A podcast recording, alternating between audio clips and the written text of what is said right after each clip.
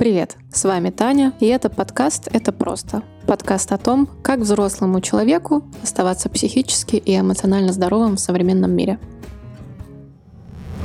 Меня зовут Алёна Павлова, я профессиональный коуч, карьерный консультант. У меня свое агентство по карьерному консультированию для топ-менеджеров. Я в августе этого года, то есть три месяца назад, ушла из найма, из компании, в которой занималась поиском топ-менеджеров для международных компаний, и ушла в собственное свободное плавание. Сейчас помогаю другим людям, хотя я занималась этим и до этого, но сейчас более активно помогаю другим людям тоже уходить из найма, если это необходимо, если это соответствует их целям и ценностям. Обозначим тезис, о чем мы поговорим, и начнем. Я помню, что ты хотела поговорить про то, как уйти из найма в собственный проект, какие нужны для этого качества. Да, и не только качество, вообще, в принципе, как уходить. Поговорим о том, с какими сложностями любой человек может столкнуться, когда уходит из найма, какие ему нужны качества, что значит мышление предпринимателя, и как понять, что ты справишься вообще, если уйдешь из найма, а не окажешься через три месяца в найме снова. И как вообще сделать так, чтобы это вот решение было успешным. В самом начале я еще хочу поговорить о том, с какими основными сложностями, внутренними и внешними, человек может столкнуться, когда принимает это решение. Я, наверное, сейчас вкратце расскажу о том, как вообще это было для меня уходить. Я думаю, что это может откликнуться очень многим людям. Те, с кем я общаюсь, очень разделяют мои чувства, мои ощущения. Во-первых, я уходила два года, может быть, три. Пыталась уйти, потому что было страшно, не получалось. И, наверное, две основные причины, почему это было так сложно, почему это было так тяжело. Это первое, я была не уверена вообще в том, что у меня это получится. Боялась, что я уйду, все клиенты вымрут, и я останусь без еды и умру от голода. Это первое. А второе, я очень боялась, что я брошу компанию, буду предателем, брошу их как бы у разбитого корыта, без проектов. И вот здесь как бы чувство вины очень большое было. Я знаю, что многим людям, которые точно так же принимают решение уйти из компании, да, в свой собственный бизнес или, в принципе, может быть, уйти из компании, очень часто люди сталкиваются с этим. А как же без меня? И чем больше человек работает в какой-то одной компании, тем сильнее это чувство. И, в общем-то, давай расскажу о том, что вообще с этим делать, потому что, вот, на мой взгляд, это очень важная такая тема, важная история. Да, давай. И мне кажется, важно еще раскрыть тему, как бы, а что именно мотивирует изначально вот человека уходить во все эти предпринимательские истории, в собственное как бы плавание. Я, например, могу судить только со своей колокольни, потому что mm-hmm. у меня практически изначально вот весь мой рабочий путь пошел по такой стезе самостоятельного бытия и своих каких-то проектов. В найме я тоже была, но не так много. И как бы у меня скорее наоборот. Вот было свое, я попробовала найм, и такая, э, нет, спасибо. И ушла обратно. Поэтому, мне кажется, я тут не могу быть до конца объективной, а ты, наверное, лучше понимаешь, вот, как человек со своим, во-первых, опытом, и, во-вторых, вот, который часто с такими людьми сейчас работает. Да, ты знаешь, я вот буквально несколько дней назад прочитала фразу «Кому уходить из найма? Тем, кто не может, не». Самое главное — это понимать, что в найме неплохо, в найме хорошо, да, два раза зарплата в месяц капает на счет, у тебя есть страховка, у тебя есть какие-то большие, серьезные, глобальные, международные проекты, которых интересно, у тебя есть какая-то социальная защита, то есть очень много положительных, классных, хороших пунктов, хороших вещей, да, и хороших сторон. А уходить из найма нужно тем, у кого внутри по ценностям, да, у кого внутри по особенностям склада характера. Важно ощущать свободу, свободу принятия решений, свободу управления своей жизнью, своим местоположением, своим расписанием. У кого вот эта свобода, она очень сильно дает о себе знать. И это первое. И второе, из найма уходят те, кому важно делать то, что в найме сложно делать. Может быть, осуществлять какую-то миссию, да, воплощать какую-то идею, которую в найме не воплотить. Я недавно в Инстаграме проводила эфир, и мне вот как раз человек писал, у которого очень успешная карьера была в найме, но он ушел, потому что хотелось воплотить какую-то свою миссию и свою идею, которую он мог воплотить только работая на себя, только создавая свой собственный проект. Наверное, это основное, но и нужно понимать, что очень сильно все зависит от того, что конкретно ты хочешь делать. Есть ли конкретно то, что ты хочешь делать в найме, и есть ли оно вне найма. Потому что некоторые профессии можно делать только в найме, некоторые профессии можно делать только работая на себя. Например, из недавнего эфира мне писали, например, операционные риски, каким образом их воплощать, работая на себя. Или, например, преподаватель медитации. Ну вот приходит мне в голову. Как быть преподавателем медитации, работая в корпорации? Можно ли это? Возможно, да, если это Google, возможно, да, в каких-то более продвинутых компаниях, но пока еще не пришел мир к тому, чтобы преподаватели медитации нужны были внутри каких-то крупных компаний и крупных корпораций. Поддерживаю. Поддерживаю.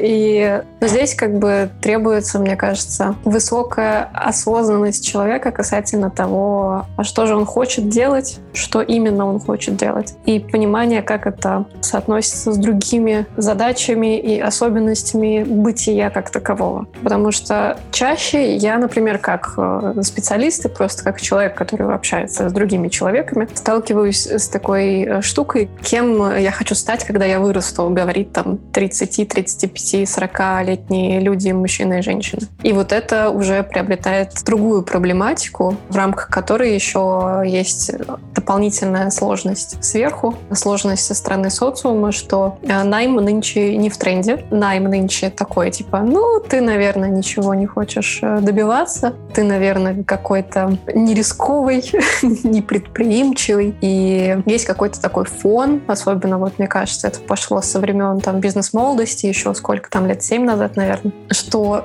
это модно. Это модно, нужно рисковать, нужно свое, даже если это вообще тебе не подходит. Вот этих людей, которые, кем я хочу стать, когда я вырасту, мне кажется, это может сильно как бы путать, вводить в какое-то некоторое замешательство на тему того, а что на самом деле мне подходит как человеку. Слушай, классно, что ты об этом говоришь. Я какое-то время специализировалась как раз на том, чтобы помогать людям понимать, кем они хотят стать, когда вырастут, кем они хотят стать сейчас. И по поводу этого хочу сказать одну важную штуку. Все дело в наших ценностях, и это очень легко проверить. Существуют тесты, которые тебе говорят, тебе в найм или тебе в работу на себя. Вот настолько все просто. Тест называется «Якоря карьеры», если вдруг кому-то это будет интересно. В интернете очень много сайтов можно найти этот тест. Можно его пройти, и там есть несколько важных якорей. Один из них — стабильность. И, например, если у вас стабильность высокая, то, скорее всего, найм будет интересен. И есть предпринимательство. Если предпринимательство высокое, то, в принципе, в найме тоже можно эту ценность воплощать, но вероятно, что работа на себя будет особенно плодотворна.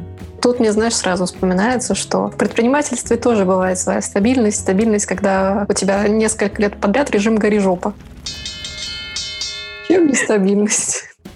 Слушай, но я тебе скажу, что когда говорят про стабильность, говорят чаще про деньги, да? А, я нашла большую стабильность в работе на себя, чем в найме. Мне кажется, у каждого своя история. Вот в моем случае получилось так. И в моем случае стабильность — это еще и про то, чтобы самой взять в свои руки, ну, грубо говоря, да, свой заработок, самой взять в свои руки своих клиентов, с которыми ты работаешь, mm-hmm. и взять в свои руки вообще свою жизнь. И вот это вот для меня конкретная, понятная стабильность. И конкретная, понятная даже безопасность, за которую я сама отвечаю и как бы, которую я как-то могу регулировать. Насколько в таком случае вообще релевантны эти тесты? Если слово «стабильность» у тебя — это свой график, свои клиенты, количество и вот эта вот свобода, стабильность, вот пример, который я привела с «Гори жопа», хотя это предпринимательство, и нестабильность тоже очень легко можно представить в компании, где постоянно перебои с зарплатами, где полгода ее могут не выплачивать, где начальник сам по себе нестабильный, и он не знает, какие задачи и кому, и как давать. И, в принципе, много историй я слышала, где вот человек вроде бы в найме, но у него так много неопределенности. Кто он, что он, какие задачи он делает, какого числа зарплата. Очень много нюансов. Насколько можно в таком случае опираться на эти тесты, если вот есть слово, как субстанция некоторая, и для каждого человека эта субстанция значит что-то свое, а вопросы, они как бы типизированы.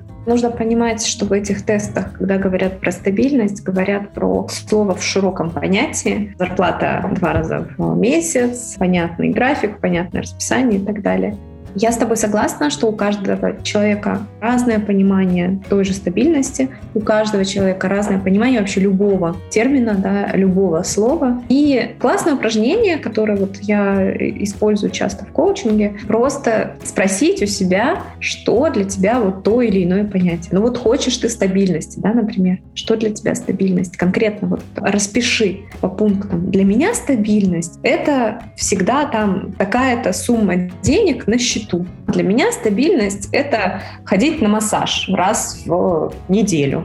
Или для меня стабильность — это в девять утра быть на работе и готовить себе чай. Вот что конкретно? Ну, это разумно. Да, это вполне разумно, и это, на самом деле, работает лучше, чем ты можешь уже даже предположить. Потому что мы очень часто используем слова и не особо понимаем, что они для нас значат.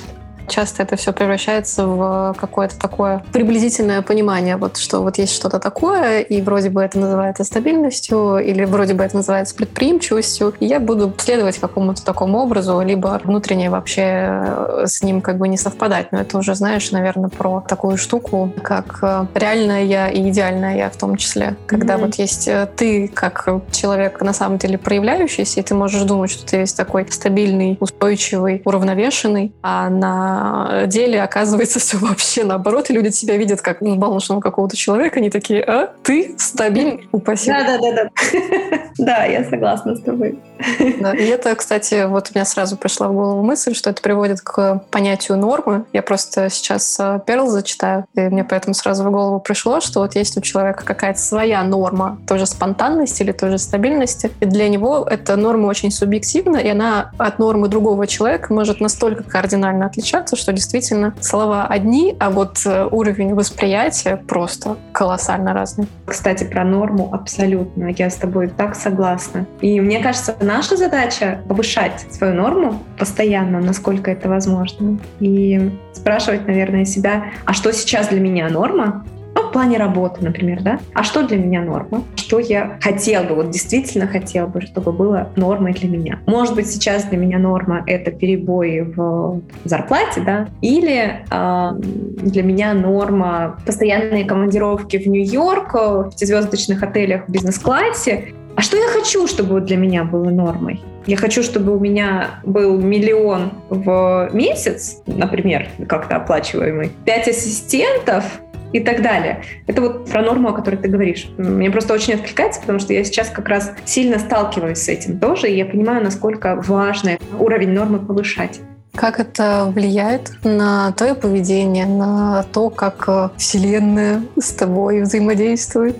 Поговорим немножко эзотерическим таким языком. Ну, я не знаю, как это влияет на то, как Вселенная взаимодействует, но я думаю, что это очень влияет на твое поведение, на то, что тебе окей и что тебе не окей. Я, когда закончила курс и эф си, у меня очень сильно поменялся уровень нормы. То есть я поняла, что то, что мне было окей раньше, в плане отдыха, в плане расписания, в плане ценностей, в плане миссии. То, что мне было окей раньше, мне совершенно не окей сейчас. И отсюда пошли изменения вовне. То есть если мне не окей в девять утра быть на работе, потому что надо, и мне не окей делать что-то там, потому что надо, и я хочу делать вот так, вот так и вот так. Естественно, потом ты начинаешь менять жизнь, просто исходя из вот этой внутренней потребности, из понимания, что мне уже не окей этот уровень нормы.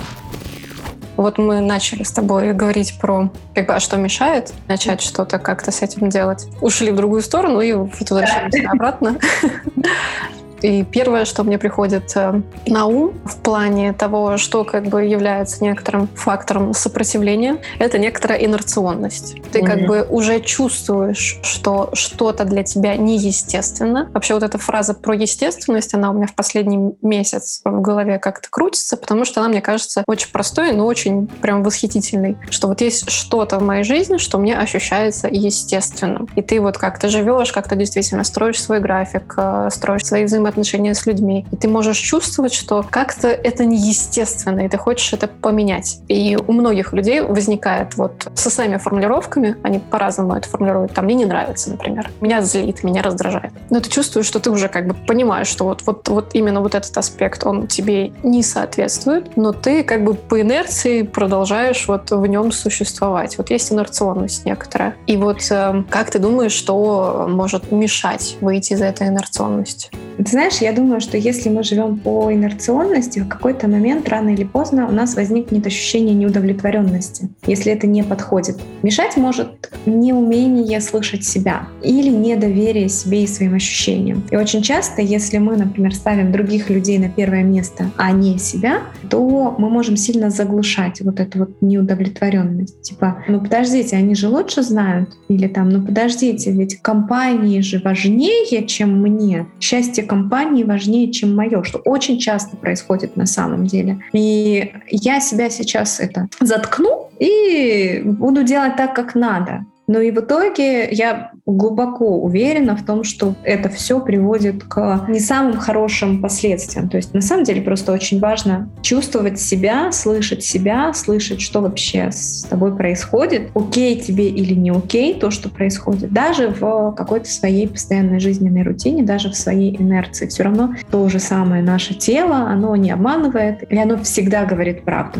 Если что-то происходит, даже если это инерция, даже если это рутина, тело все равно отреагирует. Либо ему будет классно, либо оно скажет в смысле, стрессовым откликом отзовется. И потом, если вот все время заглушать эти ощущения, потом тело отзовется не просто стрессовым откликом, а чем-то посерьезнее. Ну да, болячки всякие начинаются.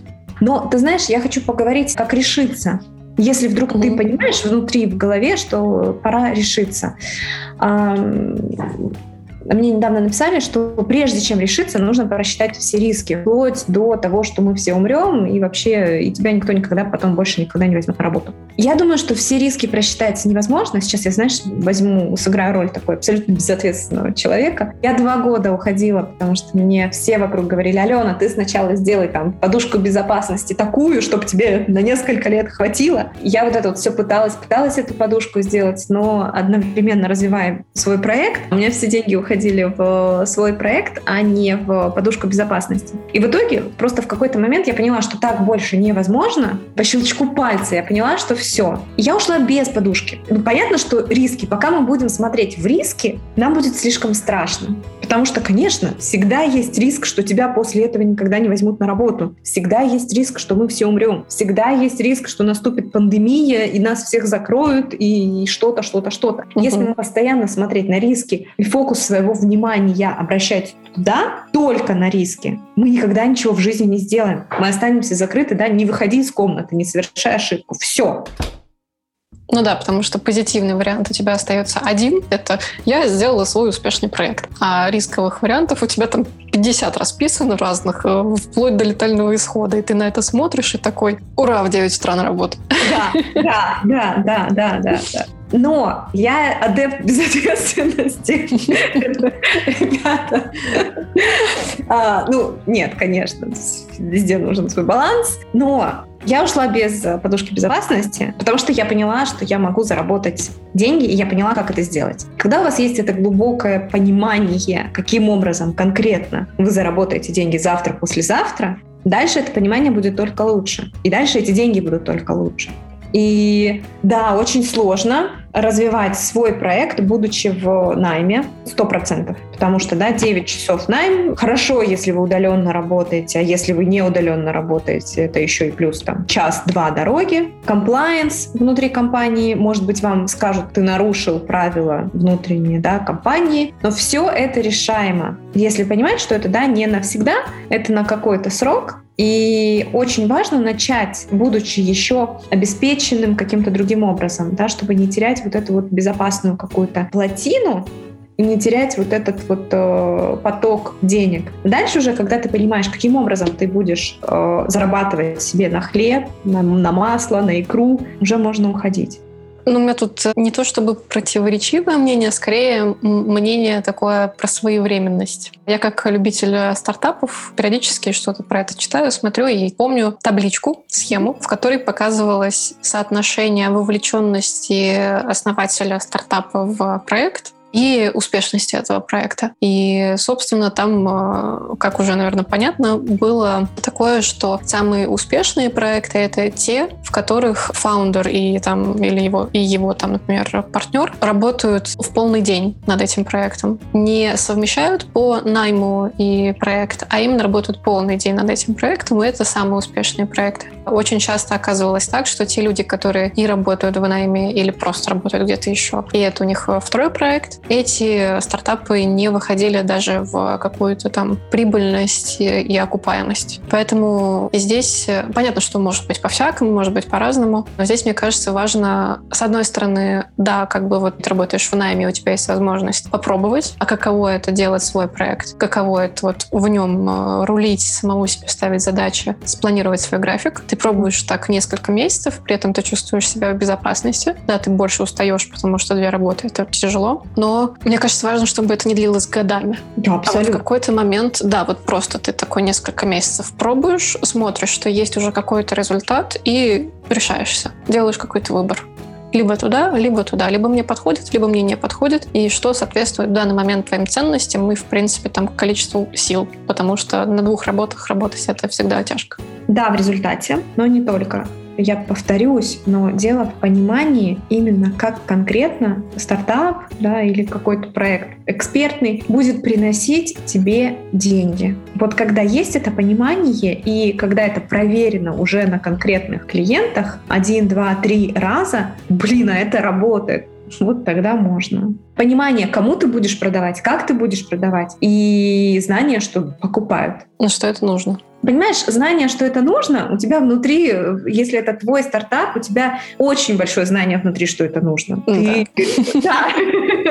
Но нужно обязательно проверить это на практике, что это действительно покупают. Много что нужно, но покупают ли?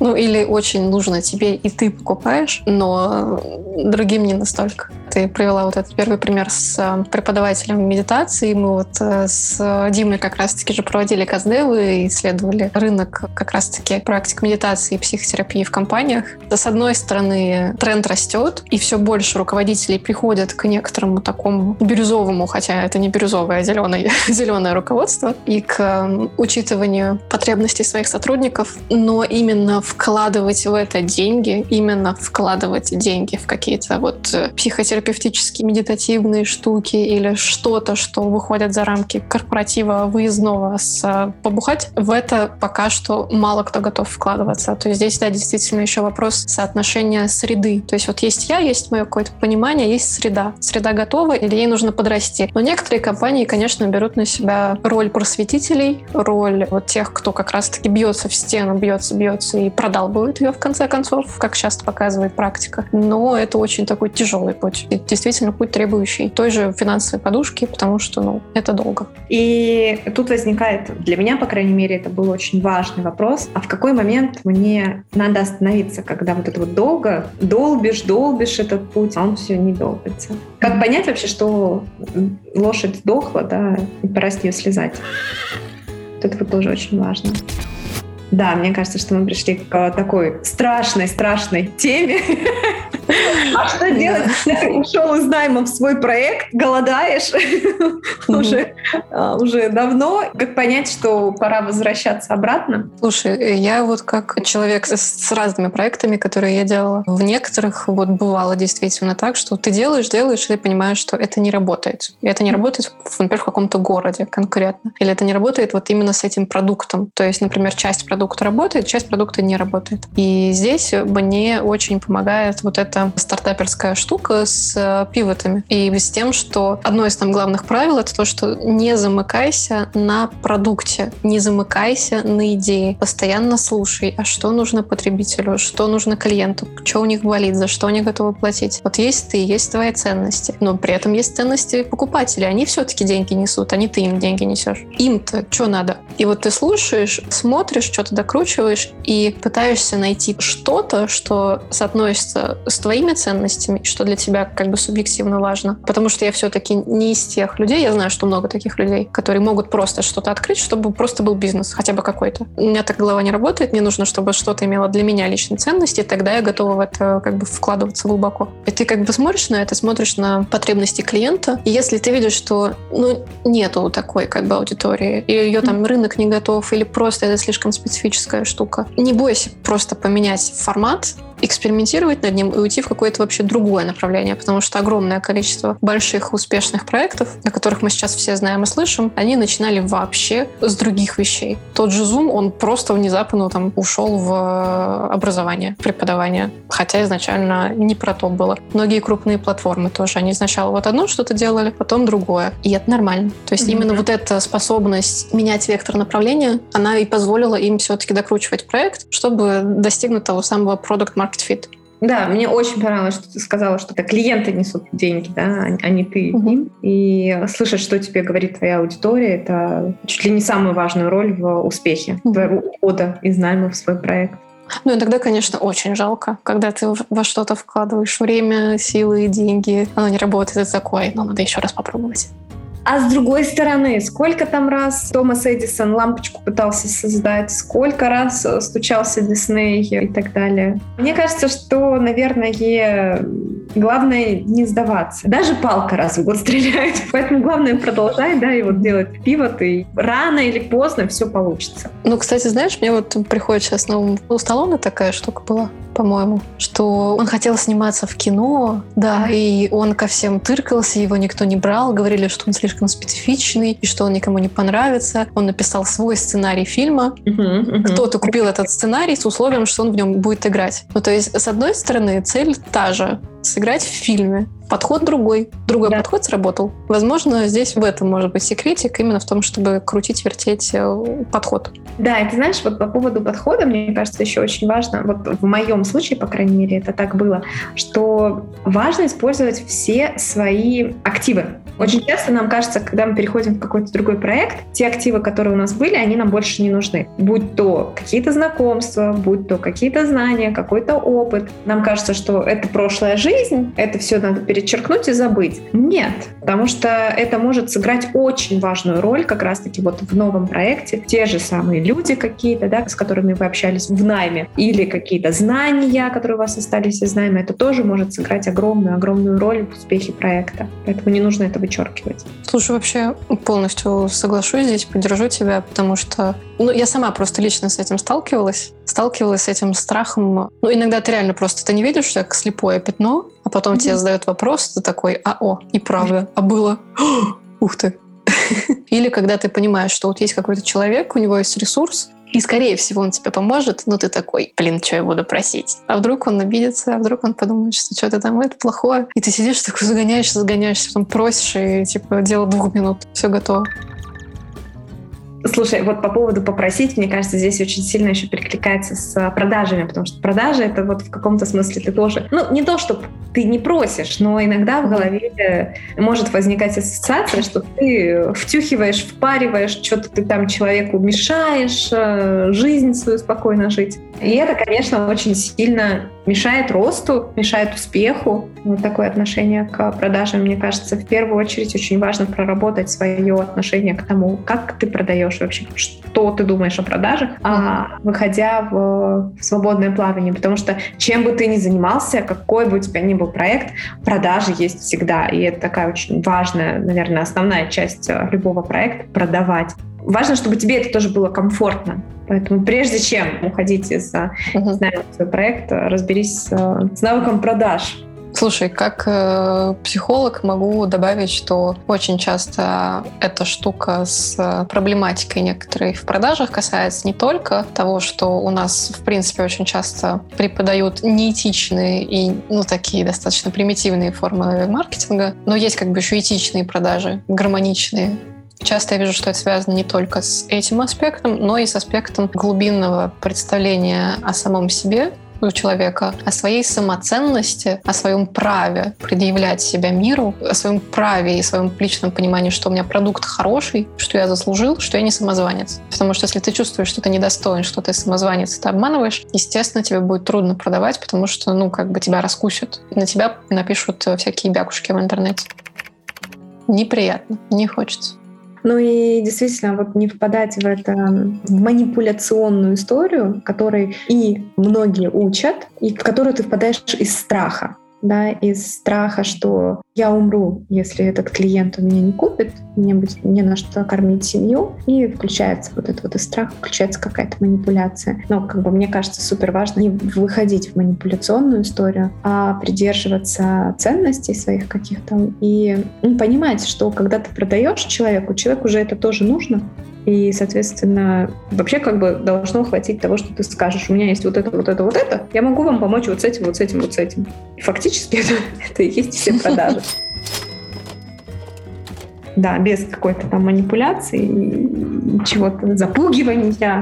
Это, то есть не, не то, что тебе кто-то делает одолжение, а вы партнеры. Ну, естественно. Угу. Да, просто продажи часто ассоциируются с одолжением. Типа я навязал себя, докопался, и они такие, ладно, у тебя куплю. Так и быть. Представьте, что вы в пустыне, и у вас есть стакан воды, или там, я не знаю, вы среди голодающих людей, и у вас есть сэндвич. И ты просто идешь и говоришь, блин, ребят, у меня вот стакан воды. У людей есть деньги, чтобы купить твой стакан воды. Все, все продажи. Ты продаешь стакан воды людям, которые хотят пить. Ты просто говоришь о том, что у тебя есть стакан воды. И ты объясняешь, что вот стакан гравированный, или какой он там, я не знаю, стеклянный, вода негазированная. Все.